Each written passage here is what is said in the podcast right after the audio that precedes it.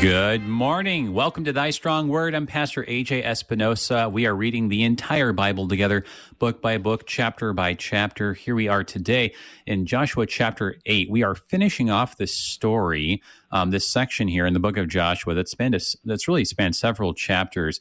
All the stuff that's been going on ever since they crossed over the Jordan River last time in chapter 7 disaster. They they should have been able to take the city of ai with just 2 or 3000 men. Instead they were embarrassed and it was because of their sin joshua in faith knows that the problem ultimately is not between them and the people of ai but between them and god. And um, they have to deal with that with achan as we saw last time. Today in repentance they seek to faithfully carry out God's commands, um, and they try to actually take the city that they were unable to take last time. So, what's the difference? What do they do differently? They do a few things differently. Um, it's it's just an interesting story in terms of how they do the battle. They employ a different strategy, right? But it's not really about the strategy. It's about what's going on between them and God. And in the end, there is this very interesting ceremony what's the significance of the ceremony here in chapter 8. So lots of things going on today. And joining us today, we have, I believe, this is a pastor making his Thy Strong Word debut. We've got Pastor Chris Mathis, pastor of Epiphany Lutheran Church in Castle Rock, Colorado. A good friend and a beautiful place to visit. Good morning, brother. How you doing? Good morning. I'm well. How are you? Doing good over here in South Orange County. Uh, how is it looking up there in Castle Rock right now? It is. It is. It's beautiful. It's uh, in the 30s. We're going to get some highs uh, closer uh, to the upper 40s today, and uh, it's sunny as it usually is. We are the Denver area is uh, actually gets more sun, more sunny days than Miami and Los Angeles.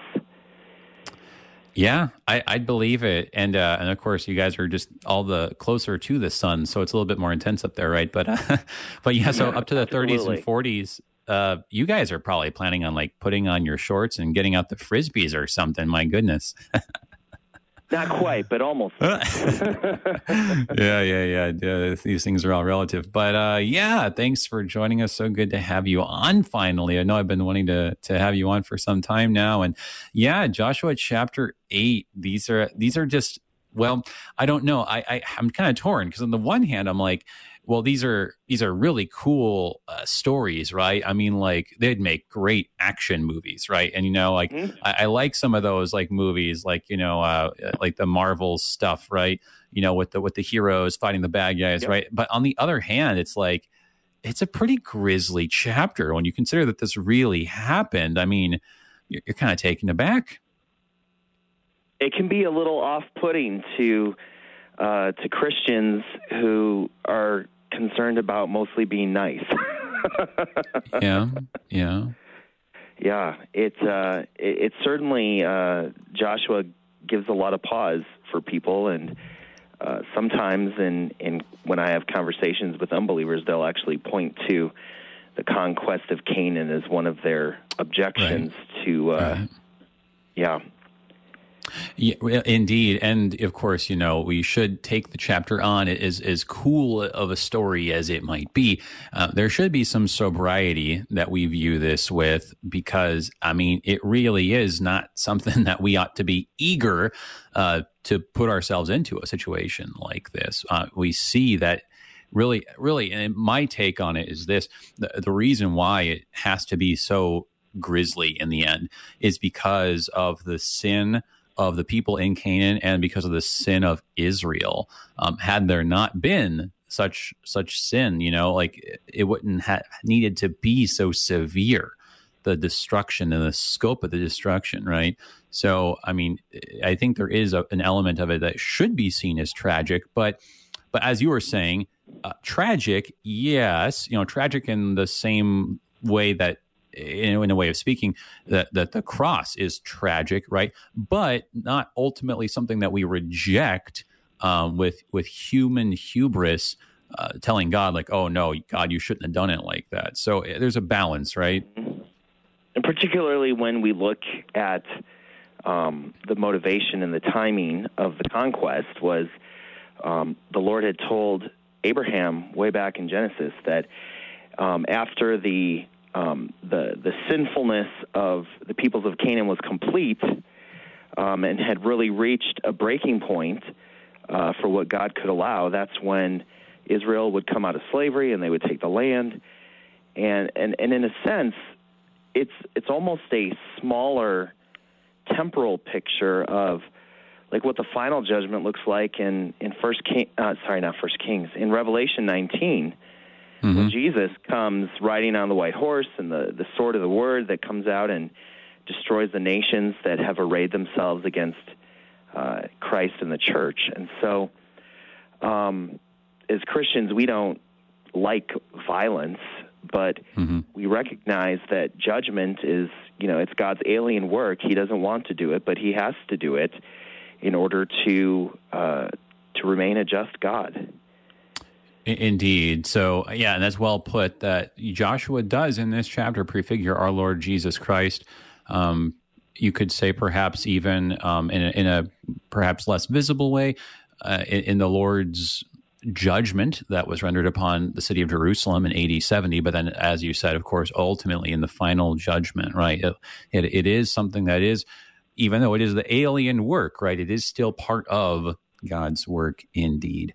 So let, us go ahead and start reading and get into this and, and, try to understand this a little bit, right? Of course, there there is no uh, true definitive answer to the problem of evil that just solves all of these um, you know negative emotions that we on a certain level rightly feel but there is some level to which we can understand these things. So let's go ahead and start reading. And um, as we do brother would you say a prayer for us and for everybody listening today with us reading along with us today? And also i just got word that one of the the people who helps make the broadcast happen uh, stephanie lidlaker or sorry, I said her name wrong again. Stephanie Licklider. Uh, she hurt her back and so wasn't able to to be on the broadcast today like she normally is on Friday. So if we could say a prayer for her that she would have her uh, pain assuaged and get back to work real soon. Absolutely, I, I'll gladly do that. Thank you. Gracious and most merciful God, we love you and we praise you. We give thanks for this day because your mercies are new every morning. And Lord, if it were not for your grace, none of us could stand before you. Uh, Lord, we, we ask that you would give us an extra outpouring of your Spirit today as we hear and study and discuss your word, that you would give us uh, ears to hear and eyes to see the wonderful things that are in your word. And I pray, O oh God, that you would also look with favor on your servant Stephanie, that your hand of healing would be upon her to heal her back to help her to recover quickly, and most difficult of all for many of us, to be a patient patient. We pray all these things, O oh God, in the holy, precious, wonderful name of Jesus. Amen. Amen. Thank you, brother. Let's go ahead and read just the first two verses, and that'll introduce the story, and we can kind of discuss then okay, what's the situation now?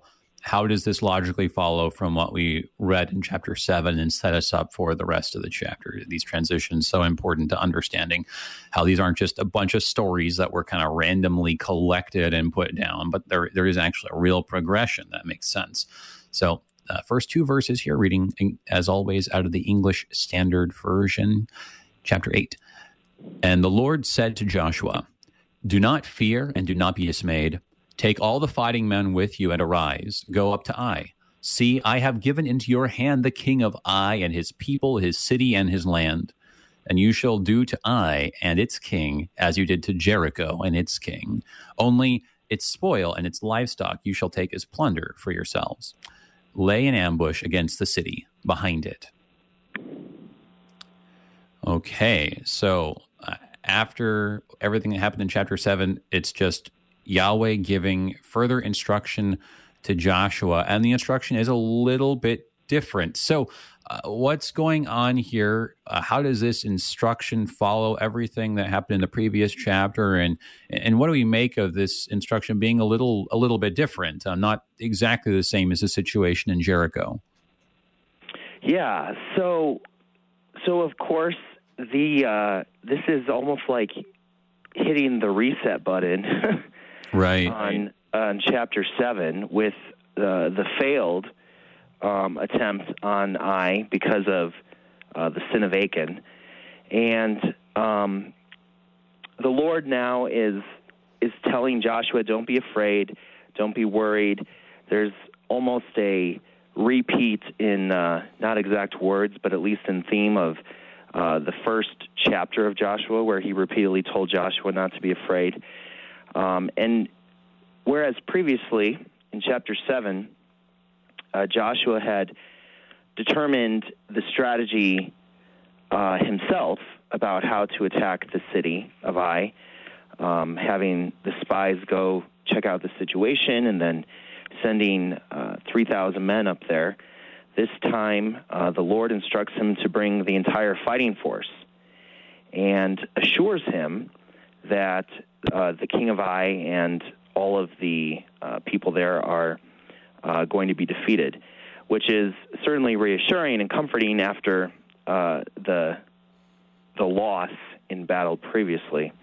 It's also interesting that the Lord this time lessens uh, the ban or uh, the specif- specification of which things, which booty and plunder are under the, the are, are, the devoted things. Right. Um. This time, he does allow them to keep the booty and the animals, but uh, they can, but they still have to uh, kill all the people in the city because of their sin and their idolatry.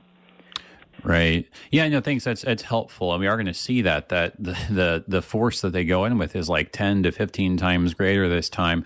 It is it is interesting as you mentioned that you know here we have the strategy, the different strategy on the lips of the Lord Himself, so to speak, uh, and we didn't see that in chapter seven. And then, of course, it would only be a little speculative um, to wonder to what extent Joshua might have been getting a big head, getting ahead of himself, um, going in without consulting the Lord. I mean, the text doesn't say that, um, so we, we're not positive, but it is it is noteworthy that we do have at the beginning of chapter seven, and this was something that we had to kind of emphasize last time. It does say that the people of Israel broke faith so, I mean, in chapter seven, the picture is not like, well, Achan messed up, right? This one guy messed up. Everyone else was fine. Um, mm-hmm. but then, but then God was mean and like punished additional people. No, uh, rather the entire people broke faith with God, and God mercifully didn't destroy the whole people, but only a part. So, uh, I, I, do wonder if there is a connection there um, with the change of strategy, even even as you said, even with the with the concession almost that God seems to be giving them that to allow them to take more of the spoil um, in in response to the sin of the people. Um, it does it does seem like this the, the difference is basically because of Israel's sin. Yes, and and they uh, and they have. Uh, they have carried out God's instructions for how to deal with that sin now, and uh, and of course, Joshua got down on his hands and knees and on his face, you know, praying for God's mercy and, and, and appealing for that uh, in chapter 7. And so, um, you know, the Lord knows that um, as sinners, we, will, we, we struggle with our sinful nature all the time. Even when we're trying to do what God wants, we, uh, we get our we get our foot in it. right. And, right. And so in, in this particular case, though, um, you know, the Lord is is being gracious and giving them this second chance and giving them uh, the strategy and the method as well. It's uh, right. It reminds us of how the Lord gives us uh, gives the church militant our our marching orders and our strategy, even in this time with uh, the words of Jesus in Matthew 28. Go therefore and make disciples uh, by baptizing and by teaching. And and so um, even today, the the church operates and moves and goes on the word of the Lord. Yes, yeah, certainly, and certainly we see that that that ultimately eh, there are uh, intermediaries, right? But at the end of the day, uh, the church is not a democracy. It's not like we all get together and we decide, like, hey, what do we want the teaching to be of our church, right? And I, I, feel I feel like so often, like when I when I'm like uh, hearing things from like fellow millennials or or uh, just things that are posted online, it, it, sounds like it's like, oh, well, that's that's kind of your opinion. This is kind of like what you guys decided to do, right? And it's like, well, no, hang on a second, like, no um, this is this is not at all like this was our idea, right? This is like this is from God, and then so we're we're just the the conduits, the messengers, certainly. Um, well, let, us go ahead and I mean, I mean, on on that note, right? Just how this is this is God's idea, God's plan. God's plan's a little bit different, right? it, it is interesting that when you go ahead and you read how this all unfolds here. Um, there's there, there's some interesting features here. It's not just a different military strategy. There's more going on. Um, there mm-hmm. is a mm-hmm. difference because of the sin going on. So let's pick it up. Verse three. I just want to read the next paragraph, going through verse nine. So Joshua and all the fighting men arose to go up to Ai. And Joshua chose 30,000 mighty men of valor and sent them out by night. And he commanded them, Behold, you shall lie in ambush against the city behind it. Do not go very far from the city, but all of you remain ready. And I and all the people who are with me will approach the city. And when they come out against us, just as before, we shall flee before them. And they will come out after us until we have drawn them away from the city. For they will say, They're fleeing from us, just as before. So we will flee before them.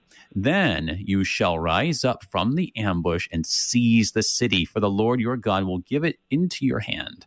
And as soon as you've taken the city, you shall set the city on fire you shall do according to the word of the Lord. See, I have commanded you. So Joshua sent them out, and they went into the place of ambush and lay between Bethel and Ai to the west of Ai. But Joshua spent that night among the people.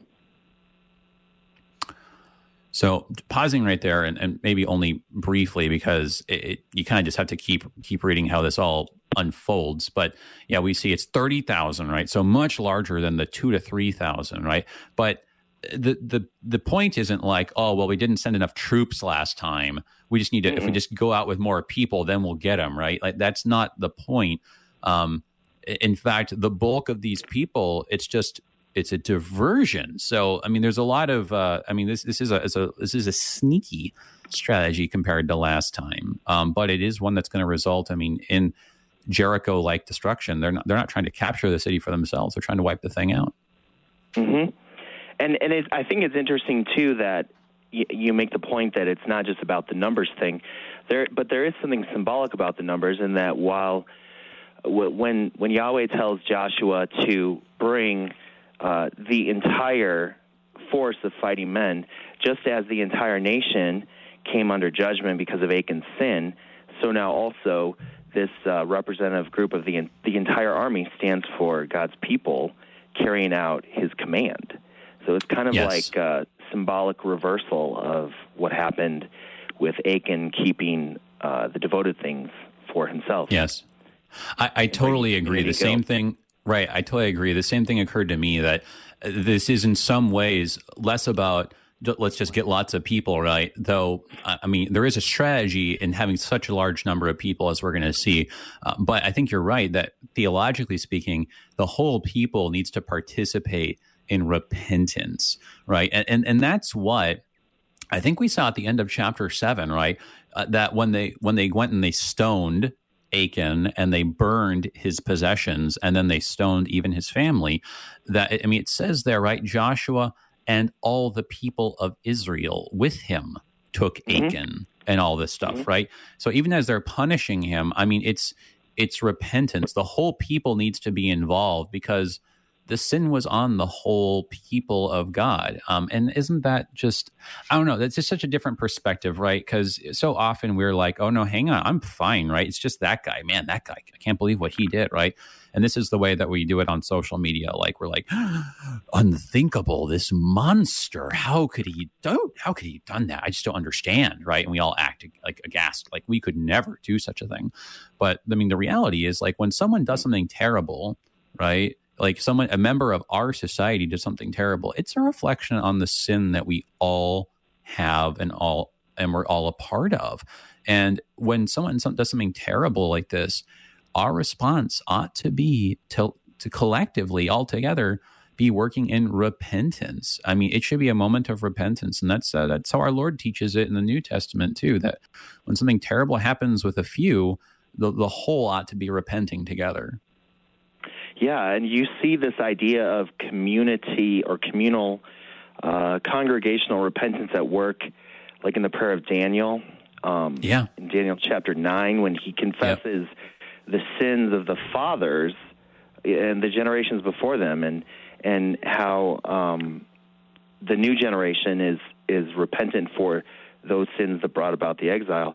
I think that um, something that perhaps is uh, very timely with the anniversary of, of Roe this week and the declaration mm-hmm, mm-hmm. of the National Day of the Sanctity of Life by our president is, right. is, the fact that uh, in our country we are killing our children through the sin of abortion. And even though, you know, in your family or my family, we may not personally be involved in uh, in in that in, in that act, in that act of, of, of violence, the reality is that it still brings um, condemnation and, and sin upon the entire country.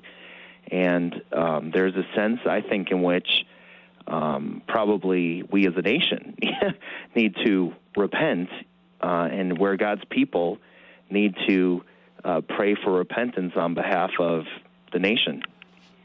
Uh, I would I would agree and say not just probably, but most certainly, brother. Uh, it's you know, and it's something. It is so it is so terrible when you think about it, like what it what it really is, like the, the killing of a child, an innocent child. Um, it, it's painful to even think about it, and because of that, it it's almost like just an emotional defense mechanism, right? We're like, oh well, I mean, I didn't do that. I would never right? Um, mm-hmm. Um, just just so we can separate ourselves from it emotionally, and, and, we point the finger and say, "Well, they did it," right? But I, I, mean, let's let's get a little bit deeper here, right? So why did they do it, right? I mean, th- did they not do it? Were they not driven to it by the sin of our whole nation together? I mean, wasn't it because of things like the, the greed or like the social injustice or the mm-hmm. desperation mm-hmm. or the mental illness or the isolation or any of the many, many things that are going on, right? That we daily participate in, that our sin um, led um, a, a, woman to make that decision, that, that, that we really um, aided and abetted them. Um, and, and drove them even to do such a thing in so, in, in so many ways that we're uncomfortable even reflecting upon. But as you said, there there is there is a tremendous um, need for collective repentance as a nation, not just saying, "Well, I, am saying I'm sorry" because because uh, they're not saying sorry, so I'm just kind of saying sorry for them, passing the message. No, not like that, but genuinely repenting as a nation, saying like I understand that my own sin um, is part of this mess and is part of why this tragedy has has happened and continues to go on. Because we breathe the same air and we're all in it together. we are. We are. Just um, like Israel. Yeah, just just like Israel, indeed, indeed. Um, th- thank you so much. That is a very timely connection, as difficult uh, one as it is to consider, uh, but but yes, very very timely. Um, we are actually just at about the time we need to take for our break. So let's go ahead and take that break now. Everybody, we're looking at Joshua chapter 8 here on Thy Strong Word. We'll be right back after this break.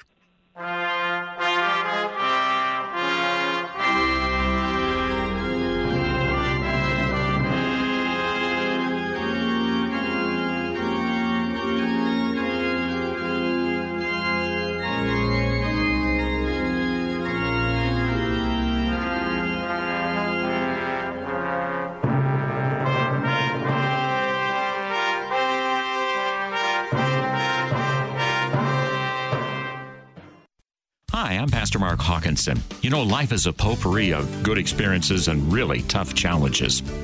Through all those times, you need, and so do I, the Lord's precious word and sacred music to get you through. That's what you get when you tune in to Moments of Assurance Christ centered songs, scripture, news items, trivia, humor, you name it. So tune in. You'll be richer for it over the noontime hour here on Worldwide KFUO. Moments of Assurance is underwritten by Mid American Coaches. Far north of the Alps, in the Jura Mountains, a boy and his grandfather are trapped in their chalet. A fierce snowstorm has cut off all paths of rescue, and that's just the beginning. Grandfather, move! Get behind me! When doubt, danger, and death surround you, will your faith survive, or will it be buried in the snow? Based on a true story, on the next Lamplighter Theater. Saturday mornings at 11 on Worldwide KFUO.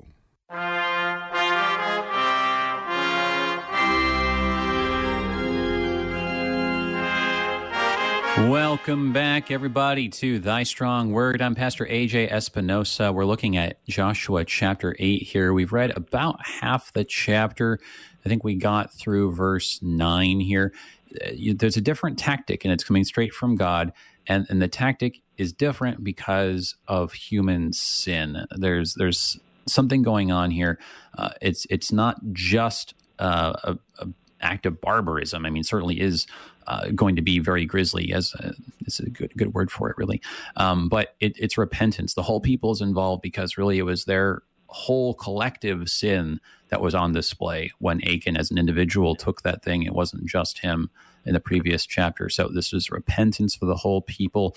Uh, we're we're about halfway through the chapter, and uh, we were just making some very timely connections here with our guest, Pastor Chris Mathis, pastor of Epiphany Lutheran Church in Castle Rock, Colorado yeah, thank you for making that connection. I want to make sure that I invite all of our listeners who are listening live. If you have a question for me or Pastor Mathis, you can give us a call. Um, even if you're in Castle Rock, Colorado on this chilly but sunny day, you can call 1 800 730 2727. Or if you're in St. Louis, you can call 314 821 0850. Or as always, anyone can send an email to kfuo at kfuo.org. And as always, a shout out to our underwriters at the Lutheran Heritage Foundation. Check them out and the awesome work that they do at lhfmissions.org. That's uh, Lima Hotel Foxtrot missions.org. Hmm. yeah, I, I, I, like the, the NATO alphabet. Um, very, very good for for that and for like reading off like confirmation numbers on the phone. Oh my gosh! Uh, right. So here we are in Joshua chapter eight, and yeah, we just kind of read the, the, kind of the first half of the of the plan. Right. They're, they're gonna they're gonna feign. Um, fleeing again that they're to go out with bigger people and they're to run away and they're to be like oh hey look we're to you know send them on the run again right so we've kind of laid out the plan here um, and everyone's kind of lying in wait. They, have kind of taken their positions here. Uh, let, us go ahead and read the next chunk here and see how this how this actually unfolds. Um, and and then uh, we, we want to make sure that we we kind of go at a decent pace because at the end then there there is actually what what might seem to us like it's just kind of like oh then there's this kind of it's a totally different thing going on. There's some kind of ceremony but it's really part of the same story here and it's important that we we connect the dots. So um, kind of picking up the pace here let's read how this battle unfolds starting at verse 10 picking it up where we left off Joshua arose early in the morning and mustered the people and went up, he and the elders of Israel, before the people to Ai. And all the fighting men who were with him went up and drew near before the city and encamped on the north side of Ai, with a ravine between them and Ai. He took about 5,000 men and set them in ambush between Bethel and Ai to the west of the city. So they stationed the forces, the main encampment that was north of the city, and its rear guard west of the city. But Joshua spent that night in the valley.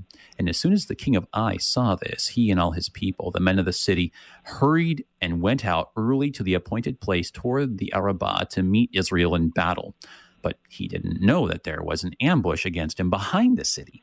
And Joshua and all the and all Israel pretended to be beaten before them and fled in the direction of the wilderness. So all the people who were in the city were called together to pursue them. And as they pursued Joshua, they were drawn away from the city. Not a man was left in Ai or Bethel who did not go out after Israel. They left the city open and pursued Israel. Then the Lord said to Joshua, Stretch out the javelin that is in your hand toward Ai, for I will give it into your hand. And Joshua stretched out the javelin that was in his hand toward the city. And the men in the ambush rose quickly out of their, out of their place. And as soon as he had stretched out his hand, they ran and entered the city and captured it. And they hurried to set the city on fire. And when the men of Ai looked back, behold, the smoke of the city went up to heaven, and they had no power to flee this way or that, for the people who fled to the wilderness turned back against the pursuers. And when Joshua and all Israel saw that the ambush had captured the city and that the smoke of the city went up, then they turned back and struck down the men of Ai. And the others came out from the city against them, so that they were in the midst of Israel, some on this side and some on that side. And Israel struck them down until there was left none that has survived or escaped. But mm-hmm. the king of Ai they took alive and brought him near to Joshua. So a, a lot of action right there, um, and and we'll, we'll, we'll kind of pick this up uh, quickly soon. But there's a lot, a lot of things going on. I mean, you can just kind of see it's just kind of the blow by, by blow of of this of this battle plan. There, there's the the vast number of them to the north by this ravine in this valley um, facing the wilderness, right? And then there's the camp that's off to the, the to the west that's going to do this ambush, right? And so, I mean, there there's the plan um, unfolding. It's uh, it's, it's interesting to note that there's five thousand men who are doing the ambush. Again, not, it's a different number, but um, than than in chapter seven. But their job is not to like try to beat the people of Ai, but their job is to well, set the city on fire, and um, as was mentioned in verse one, to loot it. Um, so yep. they're they're they're going in and just running in and just like grabbing all the stuff and setting it on fire, which is quite a task to, to do that quickly, um, because everything is about the timing here. And speaking of timing, um, a very crucial moment happens when God and, and God's actually the one who instructs them at this crucial, crucial moment. Timing is everything, right? To stretch out to lift up his javelin is the signal. Um, much a much more militant signal than uh, Moses lifting up his staff, I might say. But yeah, a lot of things going on here um, in, in, this section, right? Yes, and I think it's also important to note that um, sort of woven into the sentences here, very matter of factly, is the fact that um, that Bethel also becomes involved in the battle. And so the city of Bethel was probably either allied with Ai or um, maybe a vassal to the king yeah. of Ai. Right. Um, but they are involved in, in the battle also. And the mention of these two cities together is significant um, because of the promises made to Abraham all the way back in Genesis chapter 12. Because after uh, Abram, later Abraham, um, receives that that call to you know go, leave your family, leave your country, go to the land that I will show you. He ventures into Canaan. He goes as far south as uh, as as Ai and Bethel, and we're told actually that he camps there and builds an altar to the Lord, to Yahweh, there between those two cities. And so, right after the Lord says, you know, this is all the land I'm going to give you, now we see the people of Israel um, fighting for their inheritance um, to the very in the very place where uh, the land was promised to their forefather, to the patriarch Abraham.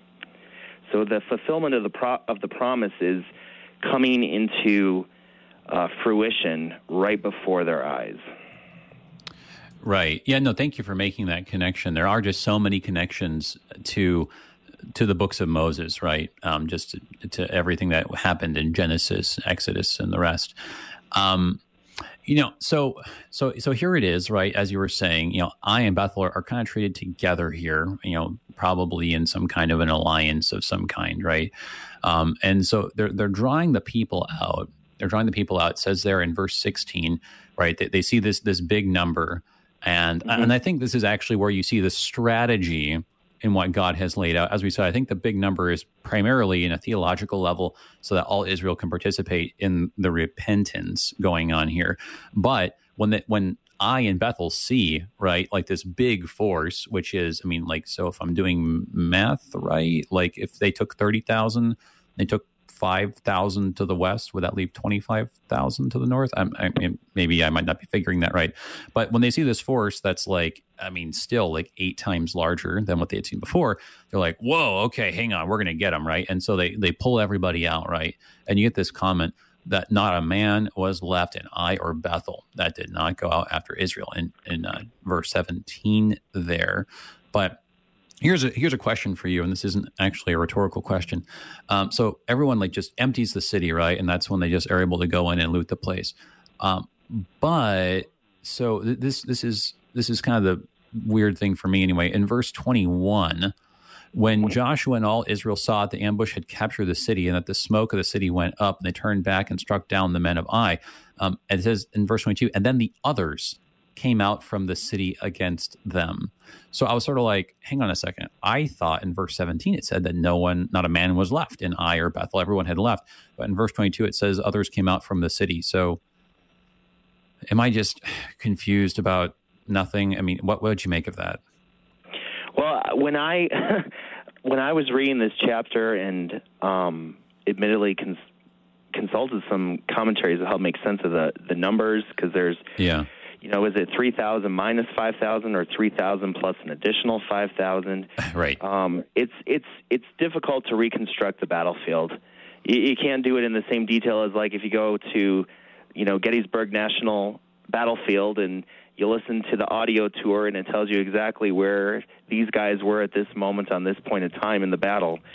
Um, and certainly there there's movement, and even if people everybody left the city.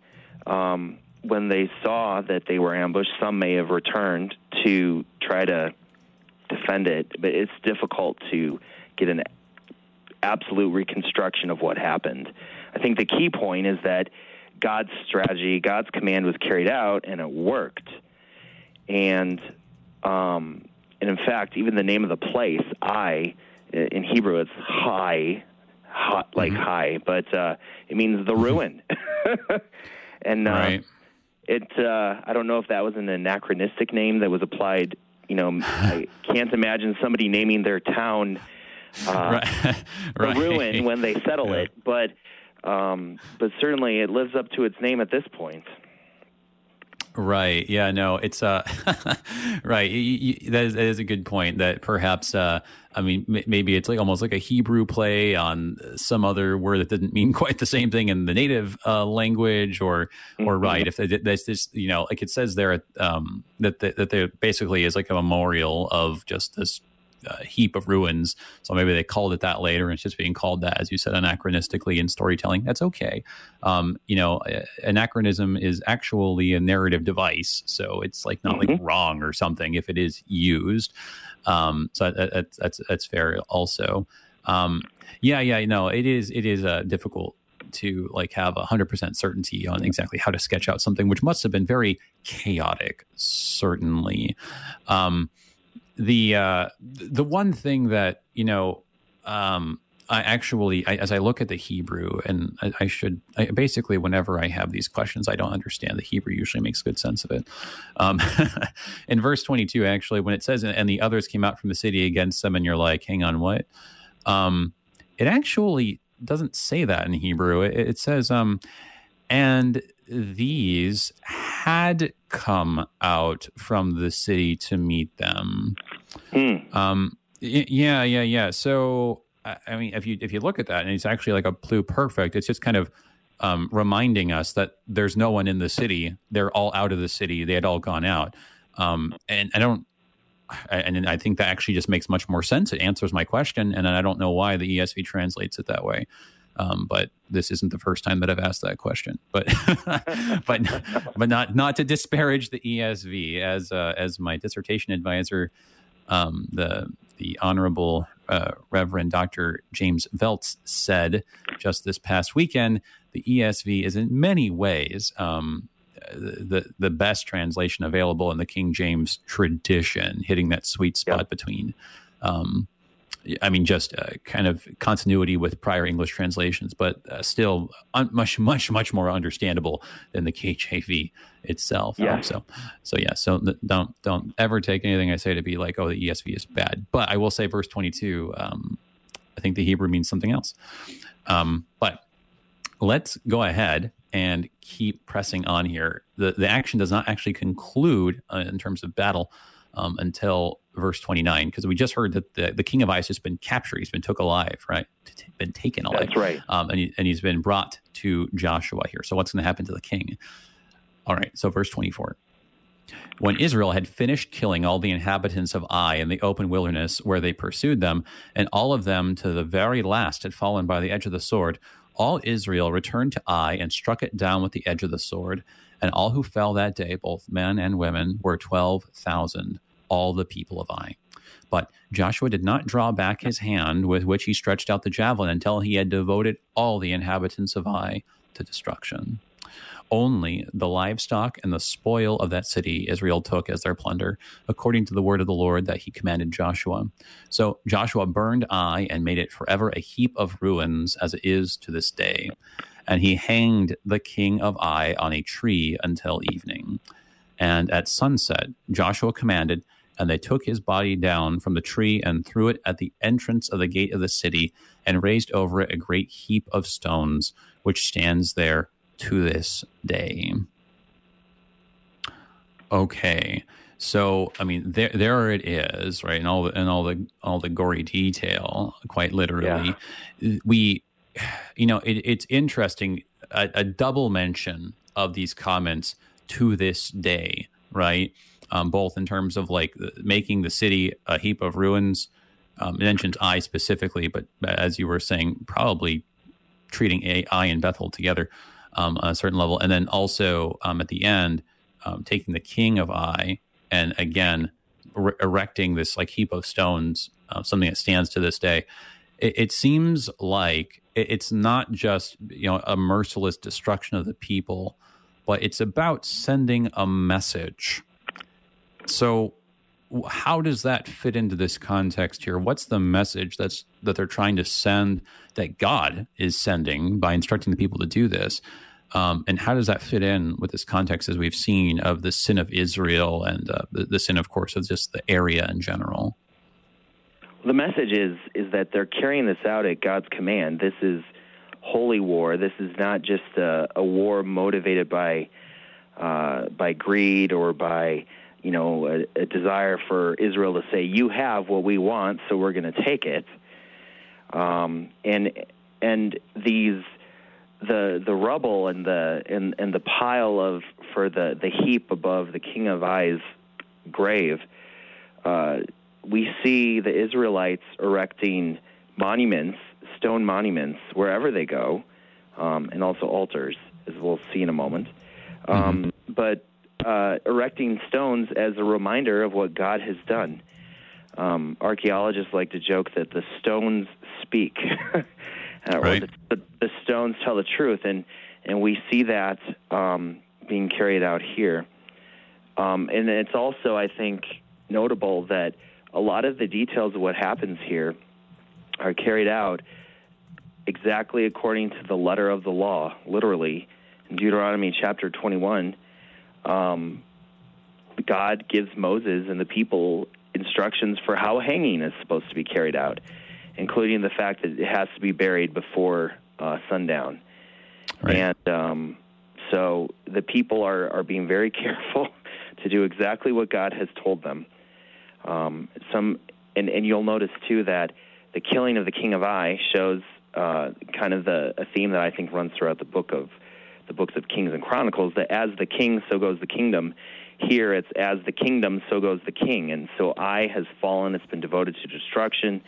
Uh, the same thing uh, happens to their king, and, right. um, and and everything is just carried out according to God's command. And the stones, the the raising, the rubble, and the raising of the the the, the memorial stones always shows the people this really happened. And if you want to find out that it really happened, you can go there and even today, you can see the pile of rocks that proves this happened. Right, right, yeah, no, of course, and and that that really does fit this pattern that we have as God's people. That God is always interacting with us in history and leaving us physical things, right, pointers um, to theological realities. Right, He's not just giving us kind of this kind of Platonic, philosophical, like just take my word for it. All the angels are there dancing on the head of this needle, right?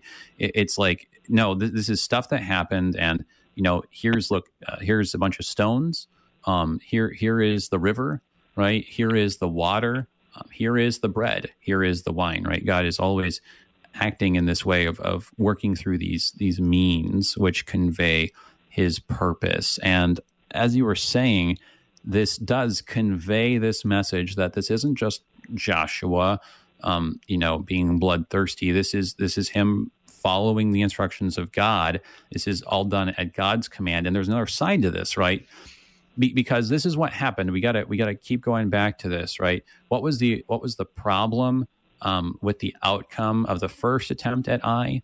What, what was what was the intercessory prayer of Joshua all about? Right? It was about oh God, what's going on? We have been so embarrassed in the mm-hmm. eyes of all these people. What are they going to do to us when they find out that we've been trounced like this? Right? I mean, yeah. I mean the the the description, right? I mean, that's what that's what it says there. It says in verse nine of chapter seven again. For the Canaanites and all the inhabitants of the land will hear of it and will surround us and cut off our name from the earth. And it goes on. And what will you do for your great name? See, so it, it's it's about the name. They can't have this story getting out that they were just embarrassed and trounced by by Ai when they when they had the numbers. That can't get out because not just because of like pride or something, but because as you were saying, these cities of of, of um, and and the Canaanite cities, they were in in different kinds of alliances with each other. And what was going to happen is if that story got out, all of them were going to just coordinate an attack and try to wipe out Israel, right? So God is is actually acting like protectively here uh, for the sake of His people. And so, I mean, it's unfortunate that it had to come to this. It's only because of Israel's sin, right? If they if they had just not sinned with the with the holy things of Jericho, perhaps they could have, um, I mean, waged a like, like a less uh, grisly battle, right? And they wouldn't have had to like impale the king, right? And, and make it a memorial and burn the city down, right? Like mm-hmm. they might not have had to have done it so terribly had it not been for their sin. But I think you see God's purpose there. He's protecting his people um, against what would have surely been a coordinated uh, attack on the part of the Canaanites, and, and also protecting his own name that everyone knows that, hey, this is the God of heaven and earth, not just some local God that sometimes gets beaten um, because he's really just kind of limited in his power. And in the next two chapters, you'll actually see an attempt at a coordinated attack against Israel. Um, but as, as you said before, Joshua was concerned not only about Israel looking weak, but about the reputation of the Lord. Yes. Um, Moses had been concerned about that too. Um, uh, you know, what what what are the Egyptians going to say, Lord, that you just brought us out here? You, you just brought this people out here to kill them. What what are you going to do to save them? Right. And so the the reputation of of the Lord is always on the line, but the Lord always proves that he lives up to his name and that indeed there's no God like him. Exactly. Let's go ahead now. We've mentioned it a couple of times, uh, but let's go ahead and read it. This this final paragraph here. This in the ESV it has the the heading Joshua renews the covenant, right? So, mm-hmm. as I've been saying, this really does fit into what's going on, and so let's read it, and then maybe you can try to help us understand like how this really does belong as part of the whole mess that we've seen um, from Jericho up till now through Ai. So here we are picking it up at verse thirty. At that time, Joshua built an altar to the Lord, the God of Israel, on Mount Ebal, just as Moses, the servant of the Lord, had commanded the people of Israel, as it is written in the book of the law of Moses an altar of uncut stones, upon which no man has wielded an iron tool. And they offered on it burnt offerings to the Lord and sacrificed peace offerings.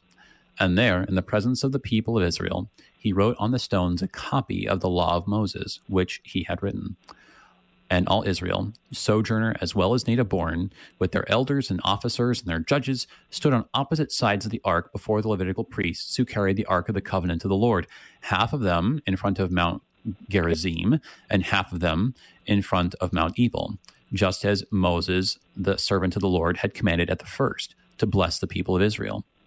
And afterward he read all the words of the law, the blessing and the curse, according to all that is written in the book of the law. There was not a word of all that Moses commanded that Joshua did not read before all the assembly of Israel, and the women and the little ones and the sojourners who lived among them. All right. So, yeah, it looks like, uh, yeah, a covenant renewal ceremony. You know, this is uh, not unlike what we got. I mean, we, we read this a little bit when we were looking at Ezra, right? That, you know, the people, they, they come out of exile, they all regroup in, in Israel and they're going to read the whole thing over again, right? Have offerings and prayer and um, all this going on, right? So, what is what is the timing here, right? In a chapter that's been so much about the timing of things, um, why is it important that right now they do this after they have successfully captured Ai? Well, for one thing, they are by Mount Ebal, and actually, um, they had been given instructions by Moses that uh, when they, uh, and of course, Moses speaking as the prophet, speaking the word of the Lord, um, that when they when they had succeeded in their conquest, that they were supposed to um, build an altar and read the, the Torah on Mount Ebal. I, I think that's in um, Deuteronomy chapters 27 and 28. It talks about that. And right. um, and so in one way, again, they're carrying out the exact command that God had given. Um, so they're there. It's time to do it. Um, and uh, so, yeah, it was 27, chapter 27, and also chapter 11, verse 29 of um, Deuteronomy, Deuteronomy says, When the Lord your God brings you into the land that you are entering to take possession of it, you shall set the blessing on Mount Gerizim and the curse on Mount Ebal. Um, it's pretty clear cut instruction, and so they do it. Yeah. Um, and and and they carry out that command. It, earlier um, in the week, one of your guests was talking about how you and one of your guests were talking about how you know the circumcision and the Passover keeping. Yes, it seems like this is not the right time to have church. Right. when when you have victory in battle, you press the advantage. Right. Um, you keep going until the enemy is rooted, and the enemy is not just Ai or Ai and Bethel; it's all of the Canaanites. Right. Um, but it, there's uh, there's almost an idea that you know they they're they're too busy not to pray and worship and hear God's word. Martin Luther had talked about how I have too much to do today, so I need to spend two hours in prayer first. right? Yeah. A- absolutely. So, yeah. Go ahead. So it's just it's it's it's the right time. You you give thanks. You carry out the command. Um, and just from a practical standpoint, you know, it, while while you're next to Mount Ebal is probably a, a better time to carry out the command than when you're um, 50 miles away. So, um, so they do it, and um, they build an altar. And, and again, this this uh, reminds us of how wherever Abram or Abraham later went in the land of Canaan, he and uh, his son, his grandson Jacob, they built altars all over the place, right? Um, to point the people of the land not to their gods, the but to the God, the the God of Israel, the one true living God, and um, so they do that. They're showing the people around them that they're here. Um, not ju- again, not just for the sake of, of, of plunder, but they, they pause, they pray, they worship Yahweh. They hear His word, and uh, carry out His command. And it's a it's a holy war. It's not just a war for fun. A- amen. Thank you so much. So good having you on for the first time here. Got to have you back real soon. Thanks, brother. Blessings on the rest of this Epiphany season. Everybody, that was Pastor Chris Mathis, pastor at Epiphany Castle Rock. Um, just seeing there at the end how the people act in repentance following the commands of the Lord. Until next, everybody, Pastor A.J. Espinosa, peace. Thy Strong Word, produced by the Lutheran Church Missouri Synod Office of National Mission in cooperation with Worldwide KFUO, the official broadcast ministry of the LCMS. Your support is vital for this program to continue. You can make a gift safe, secure, and easily online at kfuo.org. Thank you for listening and supporting Thy Strong Word.